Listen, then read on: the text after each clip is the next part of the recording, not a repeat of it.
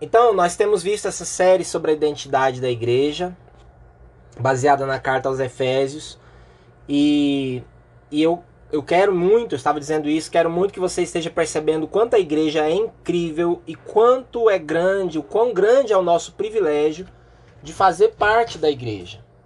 Nós já vimos que somos uma família, a igreja é uma família, você é filho, filha de Deus e somos irmãos vivendo em comunhão.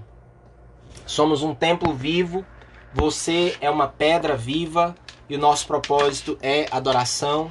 Somos o corpo de Cristo, você é um membro deste corpo e aí o nosso propósito é a edificação, a edificação uns dos outros. Nós somos, vimos isso a semana passada, somos a luz do mundo. Você é uma luz e o nosso propósito é o serviço.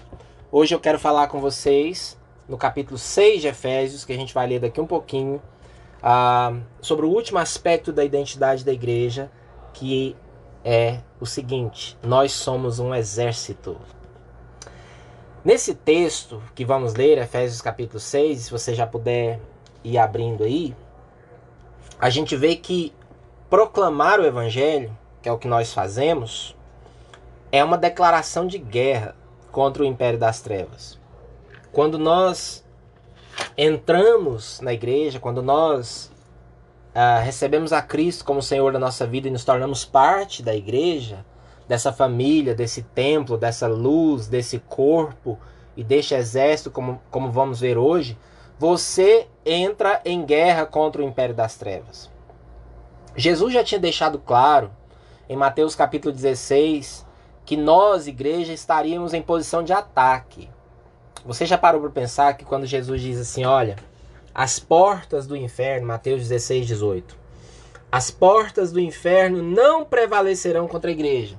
Amados, quando você pensa que as portas do inferno não prevalecerão contra nós, eu pergunto para você, é uma pergunta retórica, só para você pensar: porta é instrumento de defesa ou de ataque?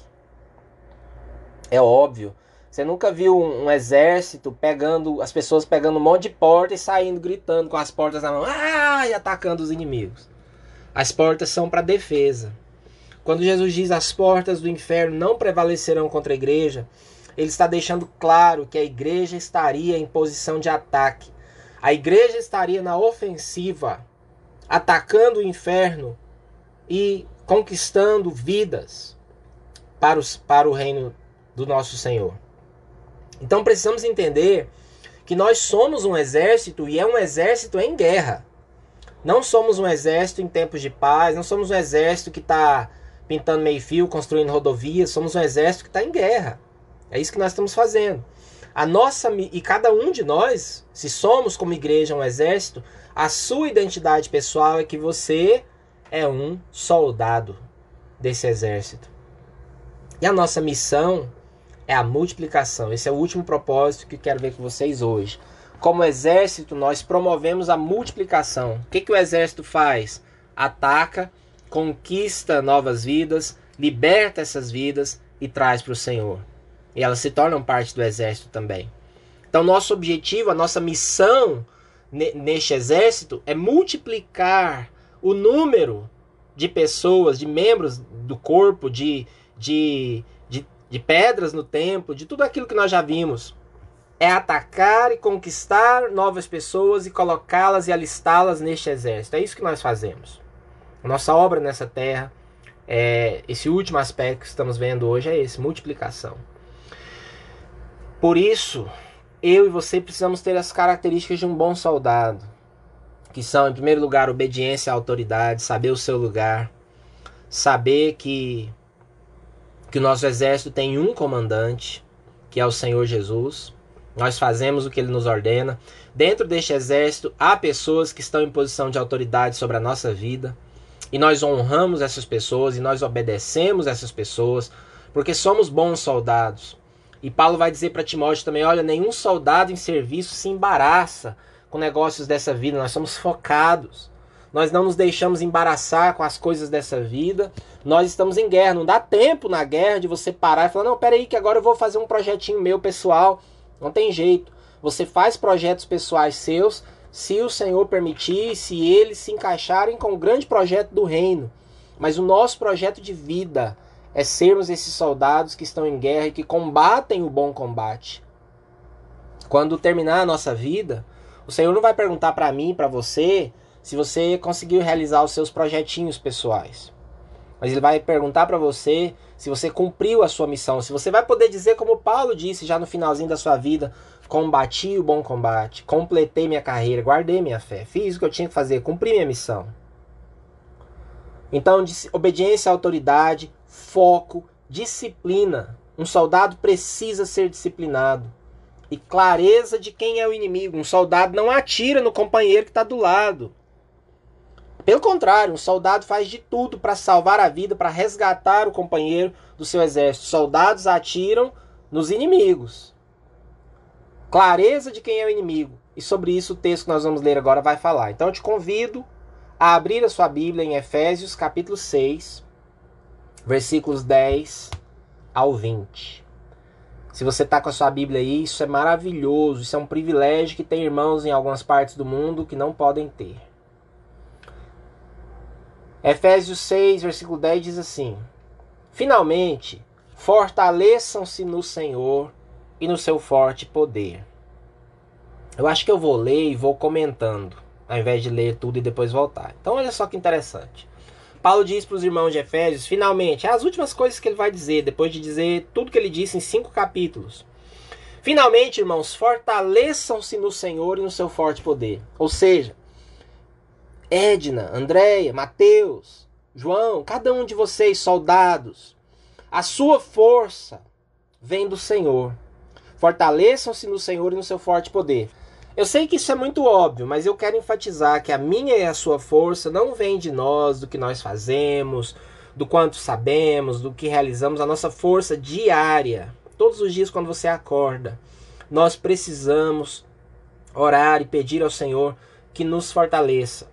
Um pouquinho antes disso aqui, no capítulo 5, Paulo falou: "Olha, não se embriaguem com vinho, mas encham-se, embriaguem-se do Espírito, sejam cheios do Espírito. Peçam ao Espírito Santo todos os dias para te encher, para que você tenha força. Um soldado precisa ser forte, precisa ter disposição. E a nossa força vem do Senhor. E aí ele vai falar, esse aqui é o famoso texto, em que Paulo vai falar da armadura de Deus. Você já deve ter ouvido muitas mensagens sobre isso, vai ouvir mais uma agora. Vistam toda a armadura de Deus. E aqui Paulo vai falar é, aqui claramente a imagem que Paulo tem em mente é de um soldado romano, que era a grande potência mundial da época, que, ah, que reinava sobre o mundo conhecido, inclusive sobre a nação de Israel. O Império Romano dominava o mundo da época. Então ele vai dizer, olha, vistam toda a armadura de Deus e ele vai começar a descrever uma armadura que, que é a armadura de um soldado romano. Vistam toda a armadura de Deus para poderem ficar firmes contra as ciladas do diabo. Então você já fica sabendo que tem ciladas do diabo, tem campo minado que você atravessa, tem atiradores, tem soldados do, do reino das trevas que vão armar ciladas contra você. E você tem que ficar firmes. Versículo 11 diz isso. 12. Pois a nossa luta não é contra pessoas. Eu preciso enfatizar essa frase aqui. Nossa luta não é contra pessoas. Você precisa se lembrar disso aqui todo dia, quando você passar por uma luta qualquer. A palavra do Senhor está nos dizendo que a nossa luta não é contra pessoas. A igreja muitas vezes esquece disso. Ah, nós, você e eu, muitas vezes esquecemos disso.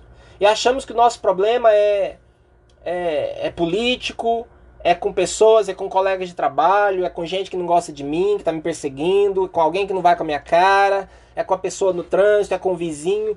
Mas a palavra do Senhor está dizendo que a nossa luta, nós estamos aqui não é para lutar contra pessoas, mas sim, e aí ele vai falar contra os poderes e autoridades, contra os dominadores deste mundo de trevas, contra as forças espirituais do mal nas regiões celestiais. Toda vez que você tiver um problema, toda vez que você for atacado, toda vez que você perceber que alguém está fazendo mal ou armando mal contra você, você precisa se lembrar que nós não lutamos contra pessoas. Nós amamos as pessoas. A Bíblia diz que quanto às pessoas, nosso trabalho é amá-las, é orar por elas. Jesus diz lá no Sermão da Montanha: o que, que a gente tem que fazer contra os que nos odeiam e nos perseguem? Ele diz para nós amarmos os nossos inimigos, orarmos pelos que nos perseguem, abençoar os que nos amaldiçoam. E eu sei, óbvio, que isso não é nada fácil. Mas é o que temos que fazer. Então a nossa luta é contra quem? Sempre que você for orar, a sua oração, a sua batalha não é contra nenhuma pessoa, mas sim contra, e aí Paulo fala aqui dessas hierarquias, desses desses níveis de autoridade do exército inimigo. O exército inimigo tem essas hierarquias, esses poderes aqui. Não nos interessa tanto ficar estudando aqui esses níveis de hierarquia. O que nos interessa é saber que o nosso inimigo é organizado, é forte, é poderoso e vai armar ciladas contra você. E quando as pessoas te atacarem, lembre-se: as bombas que você tem que mandar, os mísseis que você tem que enviar, a oração de guerra que você tem que fazer é contra esses inimigos. Isso é tão importante. Nós não podemos perder de vista que o que acontece tanto na sua vida, no, no micro, sabe? No, no seu nível de relacionamento pessoal, quanto no nível da cidade, do estado, do país e no, em todas as nações da Terra, o que está acontecendo no mundo.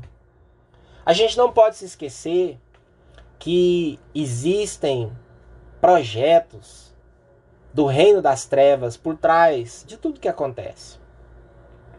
Ah, eu não sou muito de acreditar, sinceramente, eu não acredito muito em, em grandes conspirações e orquestrações do mal no nível humano. Mas eu acredito, porque a Bíblia diz isso, que há sim grandes orquestrações e conspirações e projetos no nível espiritual. Então, muitas vezes, governos, autoridades, pessoas, uh, pessoas no seu trabalho, pessoas no mundo todo estão uh, servindo a um grande plano de ataque contra as nossas vidas, mas não por, por conta delas, mas por causa dessas forças espirituais do mal nas regiões celestiais que estão operando, que controlam o sistema no qual nós vivemos, esse mundo que a Bíblia diz lá em 1 João, que este mundo que jaz no maligno. Então não se esqueça disso. O maligno e o seu exército ah, opera nas regiões celestiais por trás das coisas que nós vemos no nível humano. E que às vezes nós achamos, por que, que aquela pessoa não gosta de mim gratuitamente? Por que, que aquela pessoa me persegue, mesmo eu a amando, orando por ela lá no meu trabalho, querendo o bem dela, querendo que ela conheça o Senhor que eu conheço? Sabe qual é o problema daquela pessoa? O problema daquela pessoa é que ela serve a um Senhor diferente que não gosta de você. E a sua oração tem que ser uma oração de guerra não contra a pessoa, mas contra os poderes e autoridades, os dominadores das trevas e as forças espirituais do mal nas regiões celestiais. Para que as pessoas sejam libertas dessas influências e conheçam o Senhor maravilhoso que você e eu conhecemos. Os irmãos estão me entendendo? Isso aqui é básico. Versículo 13. Por isso, por causa dessa luta, porque você vai enfrentar ciladas, a gente tem que aprender a ler o texto com inteligência. Quando Paulo fala por isso, é porque existe uma guerra, porque tem essas forças espirituais do mal que te odeiam, porque você vai enfrentar ciladas. É por isso que ele diz: vistam a armadura, não vá para a guerra de camiseta. Não vá para a guerra, querido, de sandália, sandalinha de dedo e camisetinha. Vista a armadura de Deus para que você possa resistir no dia mal. Sabe aquele dia? Às vezes, eu sei que você já teve aquele dia que você fala assim: hoje eu não tinha que ter levantado da cama, hoje deu tudo errado. Hoje todo mundo que tinha que me perseguir me perseguiu, tudo que tinha para acontecer de errado aconteceu. Você lembra desse dia? O dia mal, o dia em que você enfrenta tentações, o dia que às vezes você cai em tentações, o dia em que você em que você percebe que que tem mesmo uma guerra. Aquele dia em que você fala, eu, eu tinha me esquecido, eu estava acostumado, eu estava adormecido, eu estava. Mas hoje ficou claro para mim, existe uma guerra e eu tomei uns tiros hoje. Granadas explodiram perto de mim. Então, no dia mal, que você possa resistir, para que você possa resistir, vista a armadura. Para que vocês possam resistir no dia mal e permanecer inabaláveis De novo, ele tinha falado: olha, para que vocês possam ficar firmes contra as ciladas. Agora ele fala para que vocês possam resistir no dia mal. Resistir ao mesmo que ficar firme. É, é, é sinônimo, é relacionado. Permanecer inabalável. Depois de ter feito tudo. Assim, versículo 14, mantenham-se firmes. Você percebeu a ênfase? Ficar firme, resistir, permanecer inabalável, manter-se firme. Deu para entender? Quatro vezes ele fala a mesma coisa. Você será atacado. Vai ter o dia mal, mas você tem que resistir. Você tem que permanecer, você não pode se abalar. Porque muitas pessoas são abaladas. Vêm os ataques do reino das trevas e ela não está com a armadura, ela não resiste, ela cai, ela tropeça, ela se abala. Então mantenham-se firmes. Versículo 14. E agora ele começa a descrever as partes da armadura. Cingindo-se. Cingir é um verbo que a gente não usa no dia a dia, que significa colocar o cinto. Você se cingiu hoje? Ronieri, você cingiu-se, meu irmão? Cingir é colocar o cinto. Cingindo-se com o cinto da verdade. O cinto na armadura de um de um soldado era muito importante para dar firmeza às vestes, ao restante da armadura e também para que fosse no cinto acoplado alguns equipamentos. Por exemplo, a bainha da espada e outros equipamentos. Então, um cinto bem colocado, bem cingido, bem apertado é importante. Ele vai pegar essa metáfora e vai falar: olha, quero que vocês se cinjam, coloquem o cinto da verdade a versão The Passion vai explicar que esse cinto da verdade é para fortalecer você para que você permaneça firme. Sem a verdade envolvendo você, dando firmeza para a sua vida, você não vai ficar firme. E a verdade, a palavra do Senhor nos informa que a verdade é a própria palavra. Então a minha vida e a sua tem que ser firmada na verdade da palavra. Agora isso aqui tem uma implicação prática muito importante. Como é que eu coloco o cinturão da verdade? Como é que eu fico firme na verdade? Decidindo fazer da palavra do Senhor, da Bíblia, a base da minha fé, a minha verdade. Nessa nossa sociedade em que cada um tem a sua verdade, em que verdade é o que você achar que é verdade, que você decidir que é verdade, é fundamental que você e eu sejamos um povo que tem como verdade a palavra do Senhor. A nossa verdade tem que ser a palavra. Se a palavra do Senhor diz, nós tomamos isso como verdade. Nós somos esse povo que acredita que a palavra do Senhor, que a Bíblia, é a palavra de Deus. Ela é imutável. Ela é verdade para as nossas vidas. Então a verdade não é o que a sociedade diz, não é o que a maioria diz, ou o que uma minoria grita, ou que alguém, ou o que você acha. A verdade é o que a palavra do Senhor diz. Envolva-se nessa verdade, que ela firme você para que você possa permanecer firme quando o inimigo vier questionar as verdades em que você acredita. Como ele fez, aliás, lá no Éden, como ele fez com Jesus e como ele faz comigo e com você todos os dias. É verdade isso? Será que faz sentido aquilo outro? A sociedade nos bombardeia o tempo todo, questionando os nossos valores, questionando a nossa fé. Nós precisamos, portanto, estar firmados na verdade. Para isso eu preciso conhecer a palavra. Então nunca vou me cansar de dizer você precisa se alimentar da palavra, você precisa ler a Bíblia. Você precisa estar com a mente saturada pela palavra, porque senão, quando a mentira vier, você vai você vai se abalar. Então, cinja-se com o cinto da verdade, vestindo, segundo elemento da, da armadura, a couraça da justiça. A Passion vai falar a couraça da santidade que protege o seu coração. A couraça ela protegia o tronco do soldado, seus órgãos vitais. Então, a couraça de justiça ou de santidade protege o seu coração. Ah, o coração é, é, na Bíblia, um órgão importantíssimo. E não estamos falando do coração músculo que bombeia seu sangue. Nós estamos falando do coração centro da sua vida, centro das suas energias, das suas decisões, seus desejos, pensamentos, seus planos, a sua, o seu eu.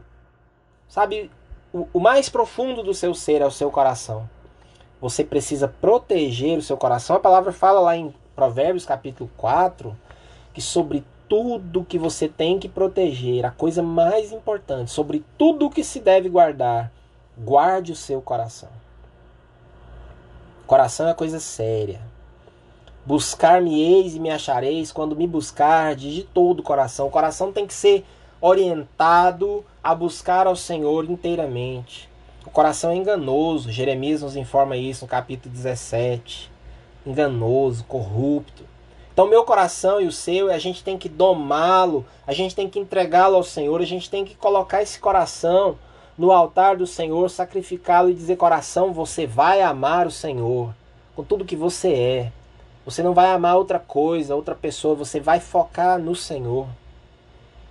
Que a santidade do Senhor, que a justiça de Cristo proteja meu coração. 15. Tendo os pés calçados com a prontidão do evangelho da paz.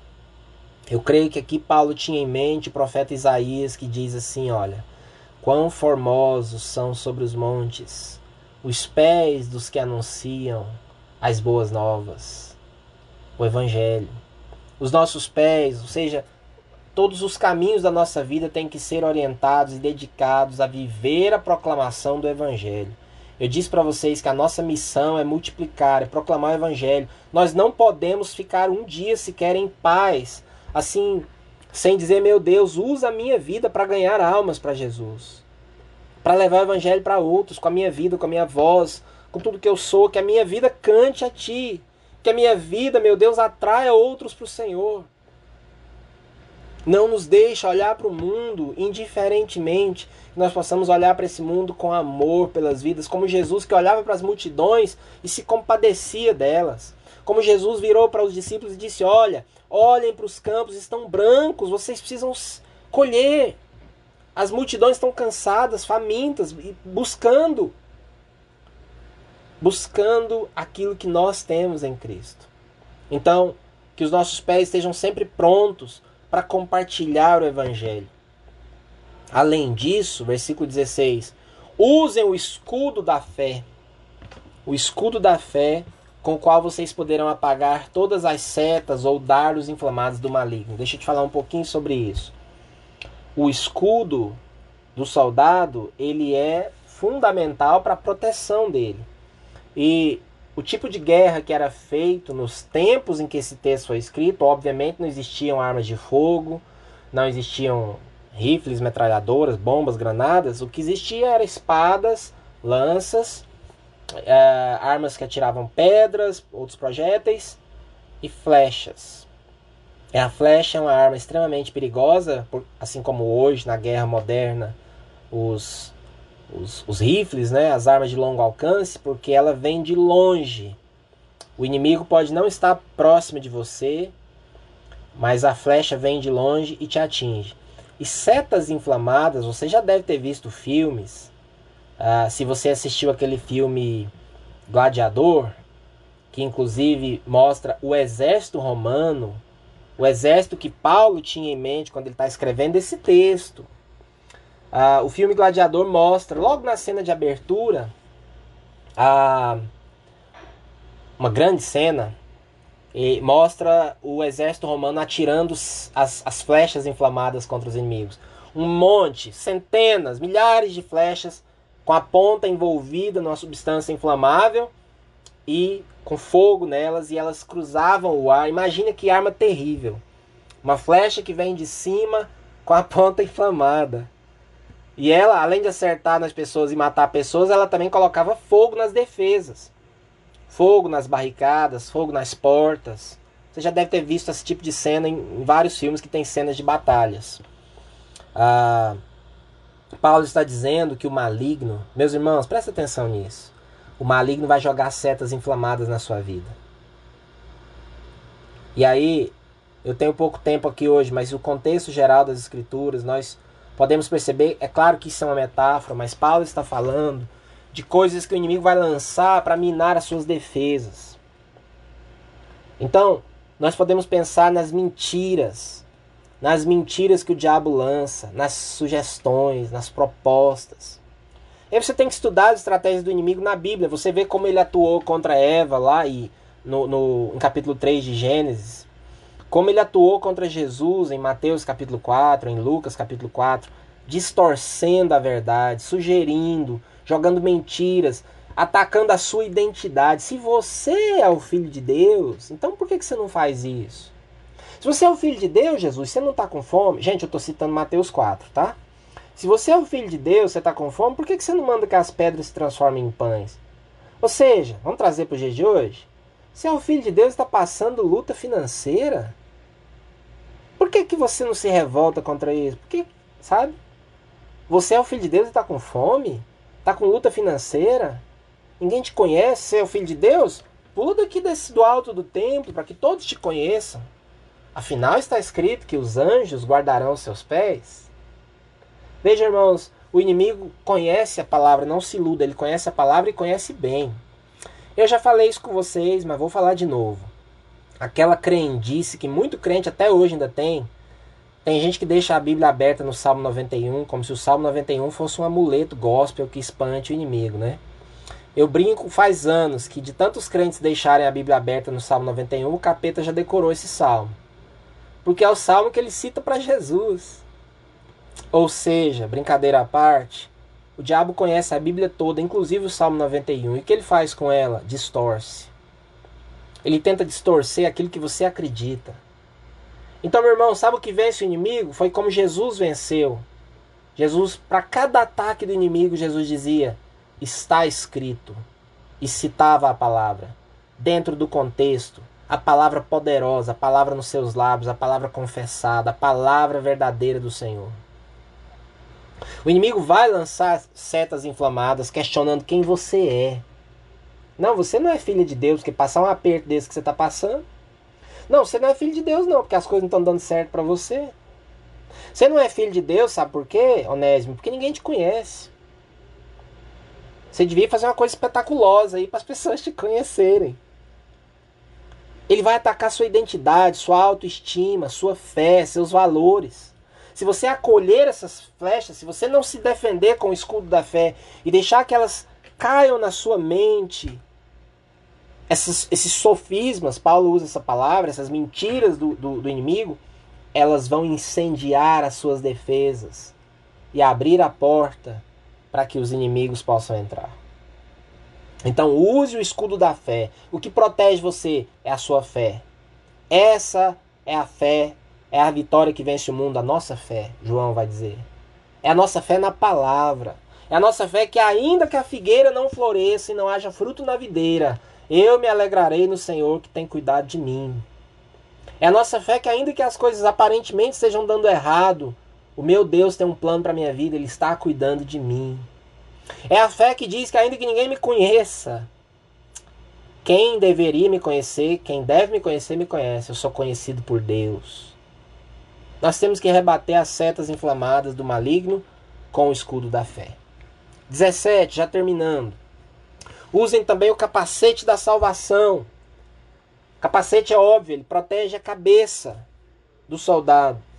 A salvação na Bíblia é muito mais do que um seguro contra incêndio. É muito mais do que o Senhor te livrar do inferno.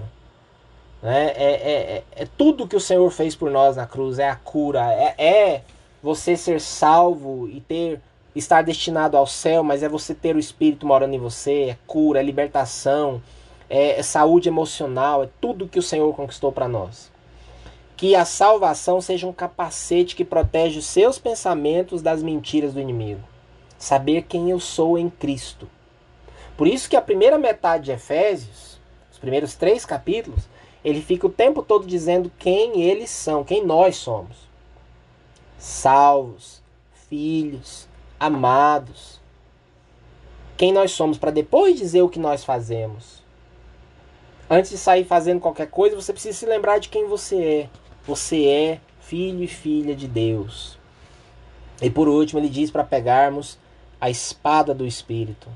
Agora, essa é uma arma de ataque. Até aqui ele está falando de como você se protege. Agora ele vai falar da espada do Espírito. Ele já diz cara: a espada do Espírito é a palavra de Deus. A palavra de Deus ela é comparada na Bíblia a uma espada de dois gumes, aquela espada poderosa que corta de qualquer jeito. É a arma mais poderosa do universo. A palavra de Deus põe o inimigo para correr. Jesus venceu o inimigo com a palavra, citando a palavra. Ele não teve que gritar e fazer um monte de coisa. Ele apenas citou a palavra. Irmãos, põe uma coisa no seu espírito. Se você quer vencer o inimigo, você precisa conhecer a palavra, crer na palavra, falar a palavra. A palavra põe o inimigo para correr. Não tem que fazer outra coisa, não existe outra coisa. É a palavra. De novo, se você não lê a palavra, se você não conhece a palavra, você está desarmado. Você é um soldado numa guerra sem espada. O inimigo vai vir contra você, você vai ter um escudo, você vai estar armado, mas você vai se proteger e o inimigo está ali. E o que, que você vai fazer? Você não tem como atacar. A palavra é a arma que nós usamos quando os inimigos batem a nossa porta. É com a palavra que nós vencemos o inimigo. E por último, Paulo diz, versículo 18: Orem no Espírito. E como você deve orar? Em primeiro lugar, no Espírito. Isso significa orar na dependência do Espírito. Algumas pessoas dizem que orar no Espírito é orar em outras línguas. Eu acho que orar no Espírito é muito mais do que isso. Orar no Espírito é orar na dependência do Espírito. E de novo, eu não tenho tempo aqui para te conduzir num estudo sobre isso, mas acredite, orar no Espírito é deixar que o Espírito Santo encha você, conduza você, ore através de você. É deixar que o Espírito Santo libere gemidos inexprimíveis quando você não souber como orar. É orar no poder e na dependência e na direção do Espírito. Como você deve orar no Espírito em todas as ocasiões, o tempo todo. O tempo todo orando, com toda a oração e súplica, ou seja, com todo tipo de oração, intercedendo, pedindo, agradecendo, confessando, Orações de todos os tipos. Tendo isso em mente, estejam atentos. Soldado tem que estar atento. Soldado não fica voando, soldado não fica soldado não fica distraído, mas atento e persevere, não desista, permaneça na oração por todos os santos. Todos nós aqui devemos estar orando uns pelos outros o tempo todo. E aí Paulo fala: orem também por mim. Se Paulo pediu oração, eu estou aqui nesse momento te falando, meus irmãos, orem por mim. Paulo diz: Olha, orem por mim, para que quando eu falar, seja-me dada a mensagem, a fim de que destemidamente, olhe qual que é todo o nosso propósito, eu torne conhecido o mistério do Evangelho, pelo qual eu sou embaixador preso em correntes. Eu sou um embaixador do Evangelho. Eu estou nessa terra, mas não sou dela. Eu sou do reino da, do, da luz Vivo nessa terra, mas sou um embaixador. Eu represento o meu Senhor. E a minha missão é fazer o evangelho conhecido. Estou preso, Paulo está falando aqui. Estou preso, mas a palavra não está presa. Então orem por mim, para que mesmo preso eu possa. Versículo 20 no final diz: Orem para que permanecendo nele. Mais uma vez, Paulo fala sobre a importância de permanecer. Que eu fale com coragem, como me cumpre fazer. Pelo menos cinco vezes nesse texto, nesses dez versículos, Paulo fala sobre a importância de permanecer, de ficar firme. Então eu quero concluir dizendo: nós somos o exército mais poderoso do mundo. Nós somos o exército mais poderoso do mundo, porque nós estamos em todos os países, em todos os lugares. Nós estamos espalhados em toda a terra. O nosso Deus colocou os seus soldados em todos os lugares, em todas as funções, em todos os órgãos. Em toda a terra nós estamos. Somos esse exército poderosíssimo. Mas a mensagem para você hoje, você que está me ouvindo, é que você permaneça firme. Essa é a palavra que perpassa esse texto. Vista essa armadura, faça todas essas coisas, se fortaleça no Senhor para que você permaneça firme, porque o inimigo tem um objetivo: derrubar você. E se você cair, o exército fica mais fraco. Você é um soldado, você. Eu disse isso nessas cinco mensagens. Você é importante porque você é um membro do corpo, e membro do corpo a gente não dispensa, não substitui, não tem, não tem jeito. Pergunte para uma pessoa que perdeu um membro, uma perna, por exemplo, e usa uma prótese. Pode ser uma prótese daquelas top de linha, daquelas caríssimas, daquelas incríveis. Pergunta se ele prefere a prótese ou a perna dele de verdade. Você é insubstituível porque você é membro, porque você é filho, porque você é uma pedra viva no templo, porque você é uma luz. E hoje você descobriu que você é insubstituível porque você é um soldado. E uma última coisa que eu quero falar, e vou terminar com essa imagem, e aí nós vamos orar. Ah, dizem os historiadores que os soldados romanos eles tinham uma tática ao enfrentar inimigos, ao invadir uma cidade que era chamada é, eu já li isso em algum lugar que era uma espécie de operação tartaruga. Quando eles se agrupavam, e se não me engano, no filme Gladiador você vê uma cena dessa também. Eles se agrupavam e todos os soldados erguiam seus escudos, os da frente aqui, os de lado de lado, os que estavam no meio por cima, e eles formavam uma, uma tartaruga. Em que um soldado protegia os companheiros do lado. Qual era a missão do soldado naquele momento? Proteger o companheiro. Então, cada soldado tinha em mente o seguinte: se ele abaixasse o escudo, o companheiro dele seria atingido.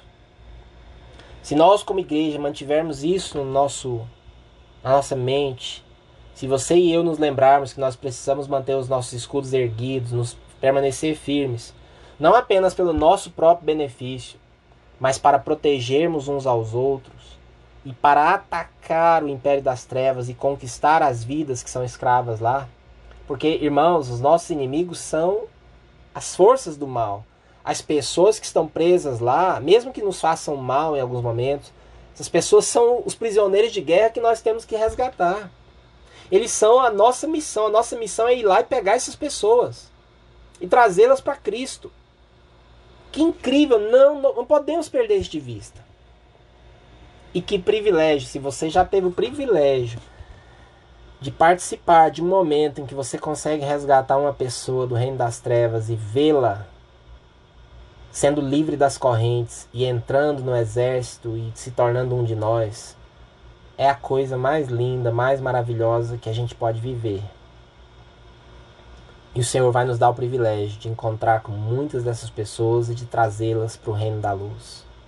Portanto, Nina, Rony, Luzia, Edna, Mirelle, Andréia, Elismênia, Lívia, Mateus, Divino, Divina, Elias, Louise, João, Andréia. Fica firme. Não deixe o inimigo te atacar, se proteja. E deixe que o Senhor use você para libertar outras pessoas que estão presas pelo reino das trevas e trazê-las para o reino da luz ao qual nós pertencemos. O Senhor quer e vai usar a sua vida para isso, em nome de Jesus. Vamos orar?